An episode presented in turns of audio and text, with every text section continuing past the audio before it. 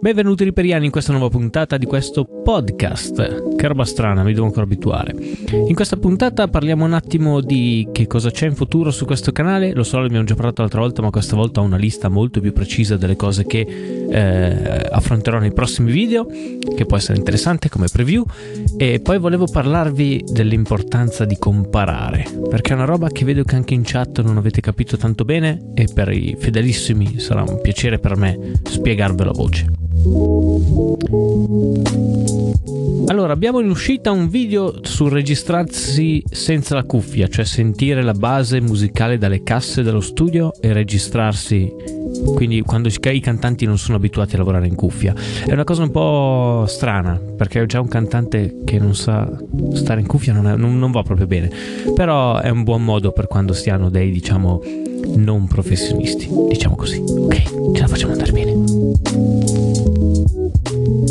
E poi secondo me invece un, um, un video ancora più interessante che è quello di come mixare in cuffia dove farò una panoramica di tutti i plugin che vi consiglio per aiutarvi a mixare in cuffia perché non è per niente facile, una selezione dei preamplificatori migliori che ho trovato nel, nel corso di questi anni per avere un monitor un po' migliore delle schede integrate o semplicemente anche dall'uscita cuffia della vostra scheda USB, eh, l'importanza del mono in cuffia, quindi la distorsione del, dell'immagine stereo, eh, fare reference attraverso i plugin e poi le decisioni invece artistiche che cambiano quando si mixa in cuffia e quindi bisogna stare un po' attenti. Questo qua è un video che ho in produzione, ho già registrato alcune parti, sarà molto molto interessante.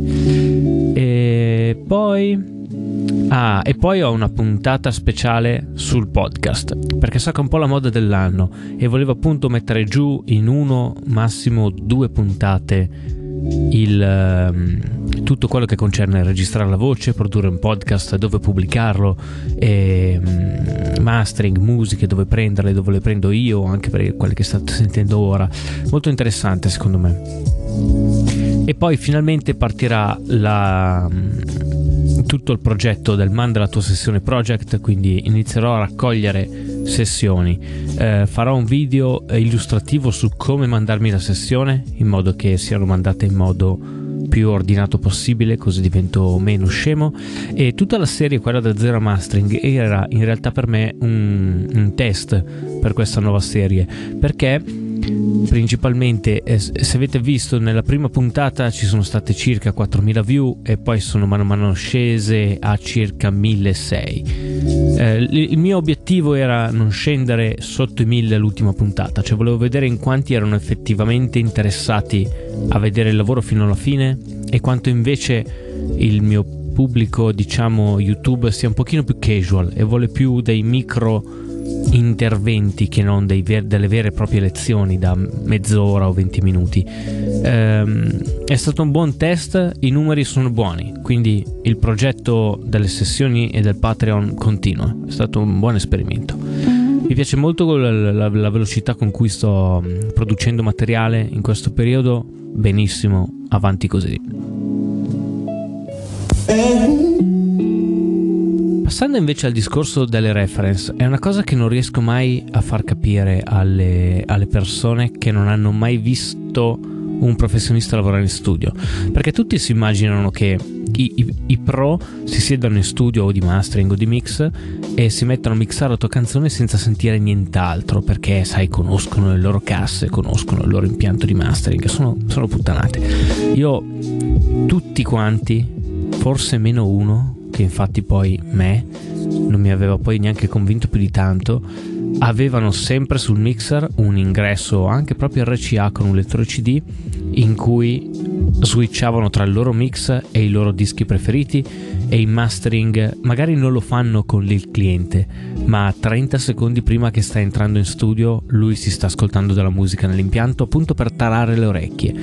Perché non importa quanto lineare sia il tuo impianto, quanto puro sia, cioè una volta che non ha buchi, ma anche se ha soltanto delle curve di equalizzazione o non ha problemi particolari, poi il tuo orecchio li andrà comunque a compensare perché se ascolti musica attraverso il tuo impianto storto, se il tuo mix è storto uguale, sarà giusto è un concetto talmente semplice, tutti hanno sempre il, il terrore di, di questa cosa dell'oddio il mio non è eh, completamente piatto, non è 0 dB da 20 a 20 Hz, è una cosa che io stesso ho cercato in passato quando mi ero fatto costruire le casse per la mia stanza, le Giussani Research che erano super piatte da 35 Hz a 22.000 e non voleva dire un cazzo Semplicemente potevo sentire molto molto bene.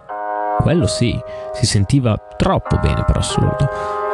Però dove, devi comunque sempre comparare la tua mix o master con un altro brano è impossibile. E, e, io vedo tante persone soprattutto in home studio fare questo errore.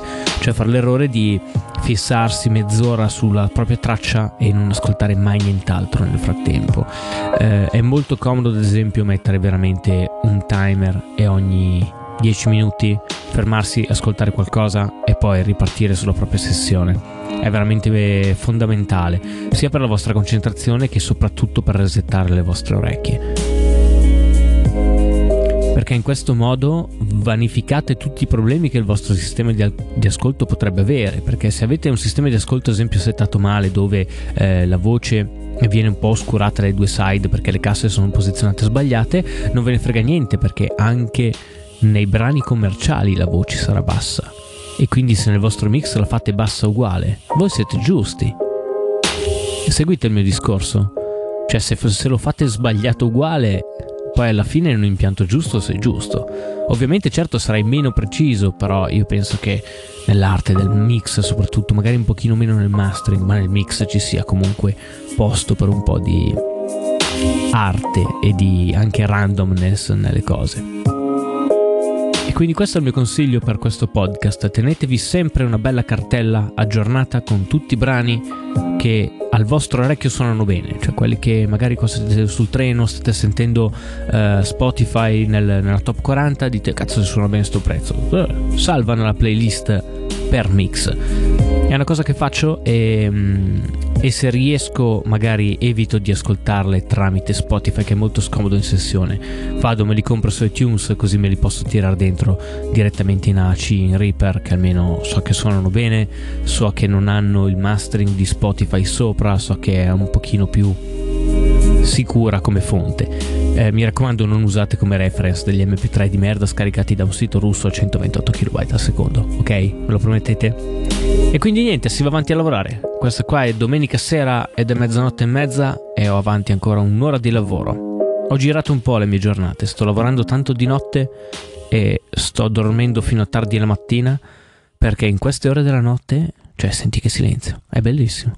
Il telefonino non suona, non ho mail strane che girano, a parte qualche mail che si sta svegliando in questo momento. È proprio molto molto piacevole, devo metterlo. Grazie a tutti per aver sentito questo podcast, ci vediamo alla prossima puntata. Non mi dimenticherò di fare un po' di questi qua audio. Sono carini.